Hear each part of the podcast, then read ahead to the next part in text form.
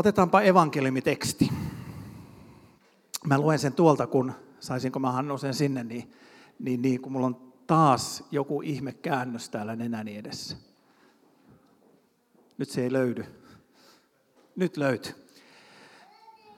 Luetaanpas täältä. Jeesuksen luot tuli sitten muutamia saddukeuksia, niitä, jotka kieltävät ylösnousemuksen. He esittivät hänelle kysymyksen, opettaja, Mooses on säätänyt näin, jos miehen veli kuolee ja tältä jää vaimo, mutta ei lasta, miehen tulee ottaa veljensä vaimo ja hankkia jälkeläinen veljelleen.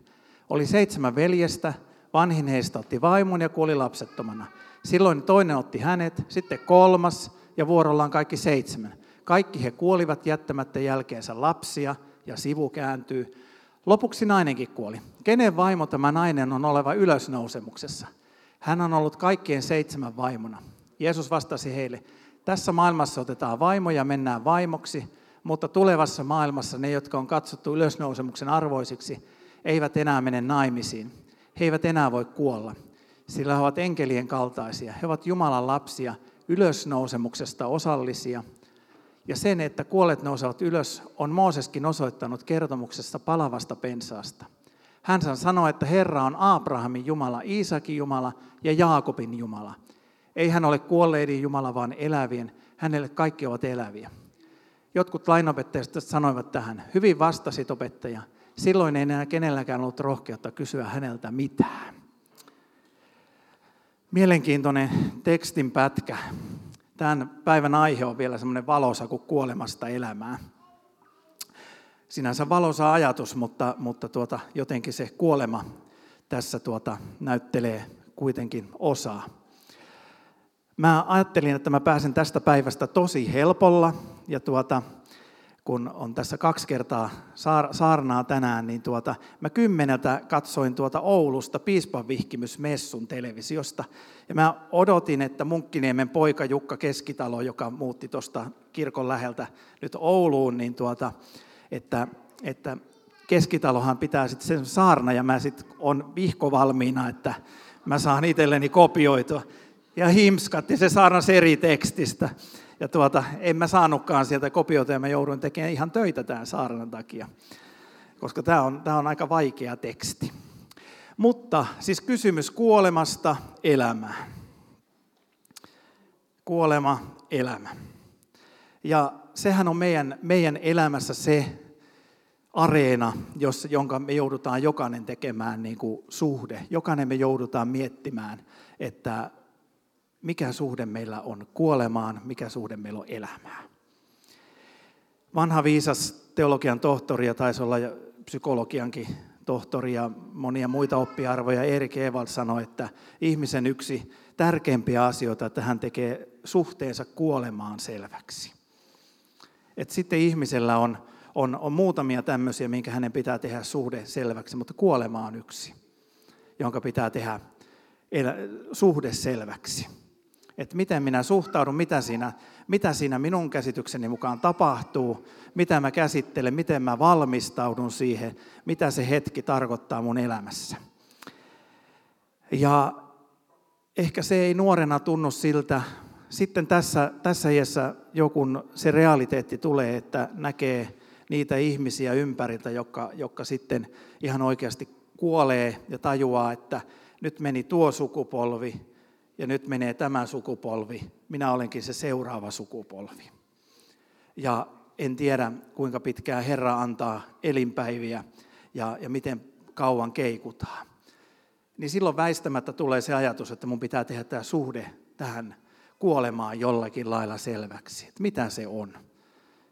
Ja mehän voidaan sanoa, että me kristittyinä olemme kahden maan kansalaisia.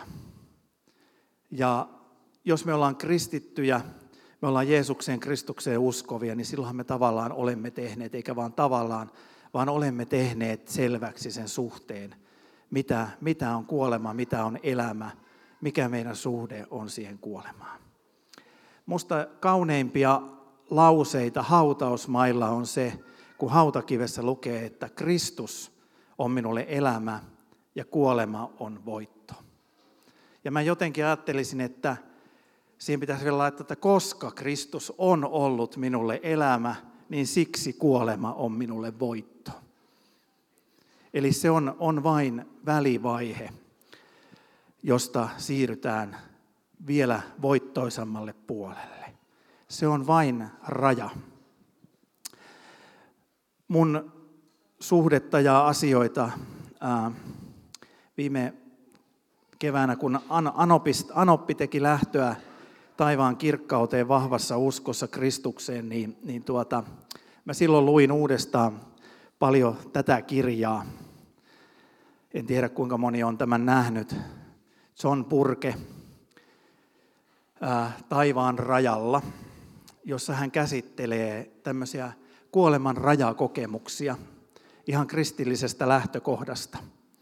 Ja suosittelen kyllä, kyllä lukemaan. Hän on haastatellut valtavan määrän, kerännyt valtavan määrän ihmisiä, jotka ovat käyneet ehkä monia tämmöisiä ihmisiä, jotka olet esimerkiksi auto-onnettomuudessa ja hetkellisesti sydän pysähtyneet. Ja heillä on tämmöinen kokemus siitä, että he kävivät ikään kuin jossain rajan tuolla puolella ja palasivat vielä elämään.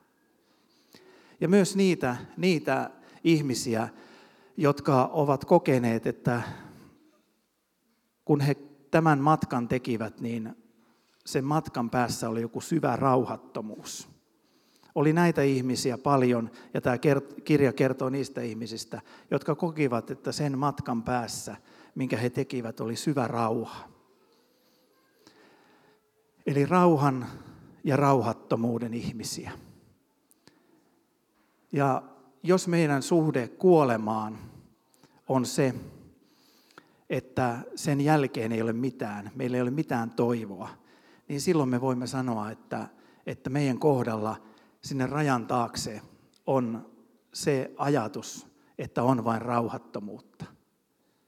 En tiedä, minkälainen se paikka, jota, joka alkaa hoolla se nimi, en nyt vitti sanoa, kun täällä on lapsia, ja, mutta kadotus, niin se on se suomenkielinen toinen sana, synonyymi. Minkälainen se kadotus on? Mutta yhden asian mä jotenkin koen tietäväni, että se paikka on rauhaton paikka. Siihen sisältyy rauhattomuus, syvä rauhattomuus. Ja taas se, jos me voidaan sanoa, että Kristus on ollut meille elämä ja kuolema on voitto, niin siihen sisältyy syvä rauha. Ja jos mä taivaasta haluaisin jotakin sanoa, niin mä koen, että siellä on rauha. Ja ehkä meidän ei tarvitse ihmisenä tällä hetkellä tietää sitten, että mitä, mitä muuta siellä on, mutta siellä on syvä rauha. Ja se on hyvin tärkeä tieto, tieto meille, että me olemme matkalla rauhasta vielä syvempään rauhaan. Ja meillä tulisi olla täällä elämässä se kokemus, että Jumalan rauha vallitsee, joka on kaikkea ymmärrystä ylempi. Eli ihmiselämän yksi tärkeimpiä asioita on se, ihan kokemuksellisesti.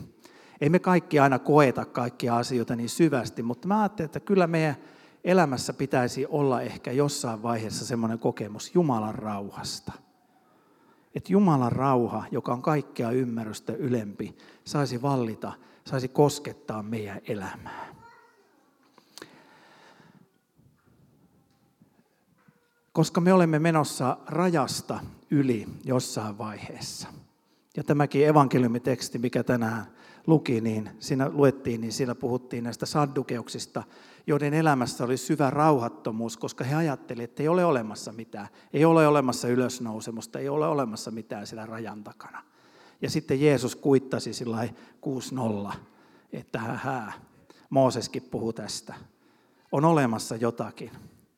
On olemassa tämä elävien Jumala, ja vain elävien Jumala, joka takaa sen, että tuolla rajan takana onkin olemassa jotain. Koska rajan takana on olemassa jotakin, niin sieltähän täytyy tulla jotakin tännekin päin. Ei se liikenne voi olla niin, että me mennään tonne päin kohti syvää rauhaa. Kyllä meillä täytyy olla joku ajatus, mitä siellä on ja mitä sieltä tulee. Ja juuri se rauha on se ajatus. Ja mä en todellakaan nyt puhu siis mistään äh, mediojutuista tai mistään siitä, että meillä olisi joku yhteys sinne sillä tavalla, että me keskustelisimme jonkun kanssa tai jotain muuta. Mutta jos me Isä meidän rukouksessa rukoilemme sitä, että, että olisi maan päällä niin kuin on taivaissa. Eli se rauha, joka on, on siellä taivaassa, voisi olla täällä maan päällä. Eli Jumalan, Jeesuksen opettama rukous, Jumalan sydämeltä tullut rukous meille on se, että me voisimme rukoilla myös sitä elämässämme, että meillä olisi se kokemus siitä, mitä siellä taivaassa on. Jotain siitä rauhasta voisi valua tänne. Mä oon miettinyt sitä, että missä mulla on ollut tämmöisiä kokemuksia. Onko mulla ollut tämmöistä kokemusta siitä, että mitä siellä taivaassa on? Onko mulla ollut tämmöisiä rauhan kokemuksia elämässä? Ja mä voin sanoa, että silloin, silloin kun tuota, ää, mä oon tullut uskoon, ja mulla se tapahtui tällainen klassisen, klassisen kirja, kirjaopin mukaisesti se mun uskoon tulo. Ymmärrän nykyään, että monia ihmisiä tulee eri kautta, eri tavalla löytää Jeesuksen elämänsä, mutta mulle se tuli tämmöinen klassinen rippikoulukokemus, niin kuin monta kertaa sanonut. Ja mä jotenkin miettinyt, että silloin mulla oli jotenkin syvästi semmoinen kokemus siitä Jumalan rauhasta, siitä, jota tuli taivaasta jotakin. Se kokemus siitä, että nyt taivas on läsnä. Jumalan rauha on tässä läsnä. Ja kalattalaiskirje 5, kun puhuu näistä lihan ja hengen taistelusta täällä, niin hengen hedelmä, ilo, rauha, rakkaus ja niin edespäin, niin siinä hetkessä oli syvästi näitä kokemuksia. Eli siitä kokemus, että on jotain, mikä tuli suoraan taivaasta. Ja mikä sen toi? Mikä sen kokemuksen toi siihen hetkeen? Se ei ole mikään muu kuin Jumalan pyhä henki. Ainoastaan pyhä henki on se välittäjä, joka tuo sen kokemuksen meidän elämään sieltä taivaasta. Ja me saadaan ikään kuin liittyä siihen rauhan kokemukseen kristittyinä, mikä sillä taivaassa odottaa. No missä muuten on kokenut tämmöistä? Mun elämässä oli yksi hieno, hieno jakso. Mä olin tota Hämeenlinnassa seurakuntalaisena. Sain tämmöisen hienon tehtävän, kun mä olin Niemen Yrjön, eli Siperian karhu, Niemen Yrjö, joka, joka tuota paljon kävi Siperian vankiloissa, niin mä olin hänen, hänen työnsä tämmöisenä talkoopäällikkönä. Ja mulla oli semmoinen 70 naista ja kaksi, kaksi miestä johdettavana vapaaehtoisina. Tiedätte, että se oli vaikeaa. Nimenomaan niiden kahden miehen takia. Ja, ja tuota, äh, meillä oli tämmöinen hieno talkooporukka, jolla me keräsimme vaatteita ja, ja tuota, veimme, veimme sinne Siperiaan sitten junavaunu lastillisia näitä vaatteita vankiloihin ja, ja avuksi. Ja musta siihen jotenkin, mulla on semmoinen kokemus monta kertaa, mutta siihen liittyy jotenkin tämä sama rauhan kokemus. Mä olin mukana jossain semmoisessa työssä, jonka Jumala oli kutsunut mut. Eli taas sieltä rajan takaa taivaasta tuli joku pieni pala tähän maailmaan. Ja se työ, työn uusi vaihe oikeastaan alkoi sillä, että mä olin illalla kävelemässä pimeällä Hämeenlinnan kadulla – ja yhtäkkiä mä koin, että Jumala ilmestyy matkustajakoti Vanajan edessä. Hämeenlinnalaiset puhuu sitä matkustajakoti Vainaja. Sopii aiheeseen kyllä. Eli, eli tuota, tämmöinen vanha ränsistynyt matkustajakoti. Ja siinä edessä mulle tuli semmoinen, että minä olen antanut tämän tätä työtä varten. Ja tässä on tilat, ruvetkaa tekemään. Ja seuraavana aamuna, kun minä sitten selvitin, että kenen se on, että se on tuon vakuutusyhtiö Pohjan tähden omistama tämä kiinteistö, ja sitten vapisevin äänin soitin sinne matkus, tuota, Pohjan tähteen, että kun teillä on tämmöinen kiinteistö, niin tälle johtajalle, tämä johtaja sanoi, että joo, meillä on semmoinen kiinteistö, sehän olisi kiva, jos se tulisi hyvään tarkoitukseen. Aloittakaa siinä työ, tuu hakea avaimet. Ja näin me saatiin kokonainen matkustajakoti, siis se oli kymmeniä huoneita, siis iso matkustajakoti. Se on nykyään asuntoina siinä Hämeenlinnan aseman edessä, jos käytte siinä, niin se on siinä edelleen semmoinen vihreä talo. Mutta silloin se ei ollut niin. Ja tähän me aloitettiin työ. Ja mä oon kuvannut sitä työtä sillä lailla, että mulla oli semmoinen olo aina vasta, kun me otettiin vaatteita vastaan, että niin kuin oltaisiin oltu linnan juhlissa, kun siinä oli semmoinen ympyrä siinä edessä ja auto tajo tulemaan sitten syksylläkin pimeällä siihen ja aina auto pysähtyi siihen oveen eteen ja sitten heitettiin mustia säkkejä ja autoa jatkoi ja taas niitä tuli ilta illan jälkeen ja näin kymmeniä junanvaunullisia meni sitten apua rajan yli. Silloin mulla oli semmoinen kokemus, että tässä on joku valtava Jumalan rauha. Eli, eli tuota, sieltä rajan takaa taivaasta Jumalan pyhä henki laskeutui tähän hetkeen ja toisen kokemuksen, että sinä olet matkalla joukossa, joka on menossa johonkin syvempään rauhaan. Sinun suhteesi Jumalaan, sinun suhteesi Jeesukseen on kunnossa. Sinä olet menossa jonnekin sellaisen paikkaan, minne minä odotan sinua. Yksi, yksi tuota, kirja, mä aina pitkästytän meidän kaikki työkaverit sillä kirjalla, tuota, mä aina luen sen 6-7 kertaa vuodessa sen kirjan. David Watsonin Minun Herrani ja minun Jumalani, jossa on maailman rumin kansi. Mutta tuota, se kirja on semmoinen ohut ja mä, mä luen sen aina sillä lailla läpi monta kertaa vuodessa, että mä, kun mä saan päivän hiljenemään ja lapset sänkyy ja kaikki sillä lailla, niin sitten mä istun siihen vaimokutoon sukkaa.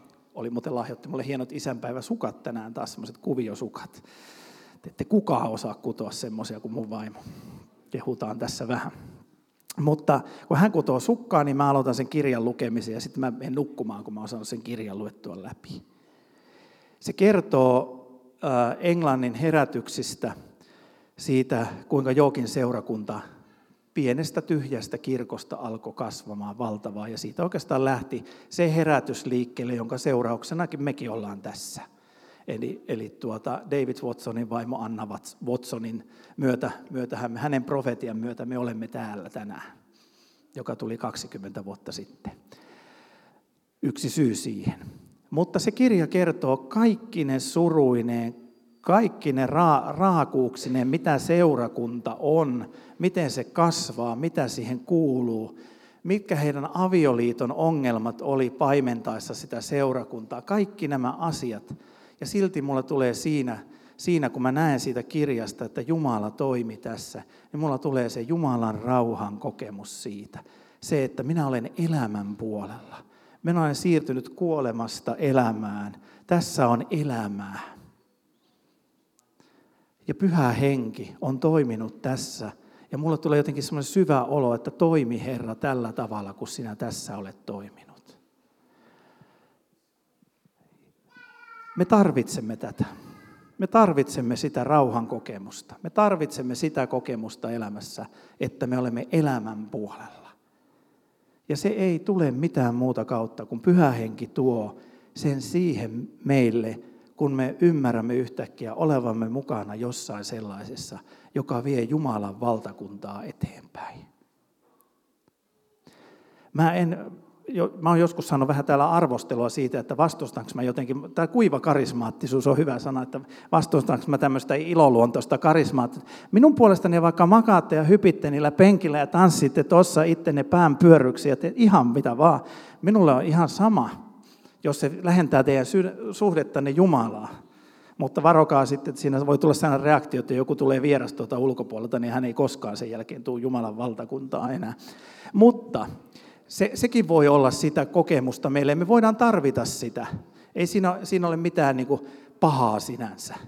Mutta jotenkin mä ajattelen, että mä kaipaan enemmän juuri sitä kokemusta siitä, että Jumalan rauha on, on näissä tilanteissa. Jumalan rauha on todellisesti läsnä seurakunnassa. Jumalan rauha osoittaa meille sen, että työ on elävää, työ menee eteenpäin ja me saamme olla siinä mukana.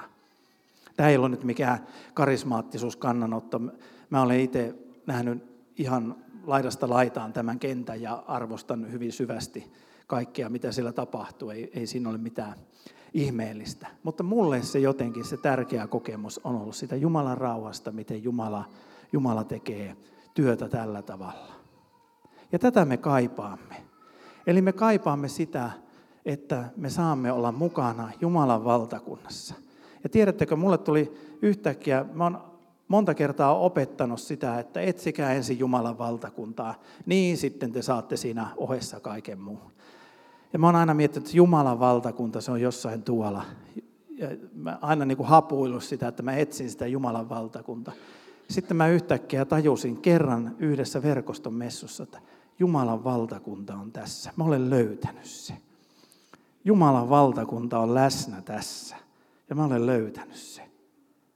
Ja mä voin olla täysin Jumalan rauhassa, että mä tulen saamaan kaiken muun, mikä liittyy siihen, mitä me tarvitaan. Koska Jumalan valtakunta on tässä läsnä. Se ei tarkoita sitä, että me olemme ainoa joukko maailmassa, joka olisi täysin oikeassa ja kaikki muut on väärässä, mutta Jumalan valtakunta on tässä läsnä. Ja me saamme sen löytää ja toivottavasti me löydämme ja meillä on sellainen kokemus, että juuri tässä, tänään, tässä messussa, tässä seurakunnassa, missä me ollaan, on Jumalan valtakunta läsnä. Ja se on se suurin asia, mitä me voimme etsiä. Ja sen voi tuoda ainoastaan Jumalan pyhä henki ja jälleen sen kokemuksen siitä, että me olemme elämän puolella. Meillä on joku ajatus siitä tässä joukossa, että me olemme elämän puolella. Me olemme voittaneet elämän Jeesuksessa Kristuksessa. Kuolemalla ei ole enää valtaa. Me olemme siinä joukossa, joka on ylösnousevien joukko. Johannes, Johannes Purkki, eli John Purke, kirjoittaa kirjassaan seuraavasti. Yksi asia taivaasta on varma. Emme koskaan pitkästy siellä. Itse asiassa ihmisen on oleva tärkeitä rooleja, työtehtäviä, loppuun saatettavia hankkeita, musiikin säveltämistä ja kaupungin tai maiden hallitsemista – Taivaassa eletään todellista elämää, mutta sillä asioista määräävät ihmiset, jotka alistuvat täysin Jumalan tahtoon. Jeesus sanoi 12 opetuslapsille, totisesti kun ihmisen poika uuden maailman syntiessä istuuntuu kirkkautensa valtaistumalle, silloin tekin, jotka olette seuranneet minua, saatte istua 12 valtaistuimella ja hallita Israelin 12 heimoa. Tämä siis Matteuksen evankeliumista. Jeesus vertasi taivasta rikkaaseen mieheen, joka oli määrä kruunata kuninkaaksi. Mies matkusti pois ja uskoi rahansa kymmenelle palvelijalle, pyytäen heitä käyttämään niitä hänen liiketoimiensa laajentamiseksi. Kun hän palasi kuninkaana, ensimmäinen tuli hänen eteensä ja sanoi, Herra, antamasi kultaraha on tuottanut kymmenen lisää. Kuningas sanoi hänelle hienoa mainiota, olet hyvä palvelija koska aivan vähässäkin olet ollut uskollinen. Saat hallintaasi kymmenen kaupunkia. Toinen tuli ja sanoi, Herra, antamasi kultaraha on tuottanut viisi kultarahaa. Hänelle kuningas sanoi, sinun minä panen hallitsemaan viittä kaupunkia. Viimeinen palvelija ei tehnyt mitään hänelle annetuilla varoilla, koska hän vihasi rikasta miestä, eikä halunnut hänestä kuningasta. Häneltä otettiin pois kaikki ja hän päätyi pimeyteen. Jumala tarkkailee meitä nähdäkseen, kuinka uskollisia olemme, koska hän varustaa meitä paljon tärkeämpiä velvollisuuksia varten. Hän jopa sallii meille kaikki tämän maailman koettelemukset ja vaikeudet, koska hän valmistelee meitä hallitsemaan kansaan. Kokemillamme kärsimyksillä ja vaikeuksilla on todella suurempi tarkoitus. Jumala kouluttaa meitä hallitsemaan ikuisuudessa. Jos kestämme luina, saamme myös hallita hänen kanssaan. Ettekö tiedä, että me tulemme tuomitsemaan enkeleitäkin? Nämä siis Timoteos kirjasta ja ensimmäisestä korintolaiskirjasta. Jotkut meistä tulevat hallitsemaan enkeleitä, toiset kaupunkeja, jotkut kansoja. Tärkeimpiä velvollisuuksia ei uskota niille, jotka täällä menestyvät parhaiten. Eniten annetaan niille, jotka palvelivat nöyrästi Jumalaa ja ottivat hänet kuuliaisia, olivat hänelle kuuliaisia. Jeesus sanoi, sille joka voittaa, Sille, jonka loppuun asti noudattaa minun tahtoani, minä annan vallan hallita kansoja. Hän saa saman vallan, jonka minä olen isältäni saanut. Minä annan hänelle aamutähden, ilmestyskirjasta siis tämä. Eli tämmöisessä joukossa me olemme. Tämmöisessä joukossa sinä olet, jos sinä olet siirtynyt kuolemasta, kuoleman hallinnasta, elämän hallintaan. Sinä saat olla Jumalan rauhan joukossa – sinä saat olla matkalla kohti syvempää Jumalan rauhaa, jotain käsittämättömyyttä, mitä me emme ymmärrä. Mutta sen tähden, että me olemme matkalla, meitä pyydetään ja meitä kysytään tänä päivänä, haluatko sinä, tahdotko sinä, oletko sinä uskollinen, haluatko sinä olla se uskollinen palvelija, haluatko sinä täällä palvella tätä joukkoa. Ja Jumalan kysymys ei ole koskaan laki, pakote, vaan Jumalan kysymys on Jumalan suurta armoa meille. Haluammeko me kokea jotain elämässä semmoista, mitä on taivaassa ja joka voi olla totta jollakin tavalla jo täällä maan päällä. Ja siinä me saamme kokea syvimmillään sen, mitä Jumalan pyhä henki tekee täällä maan päällä. Rukoillaan.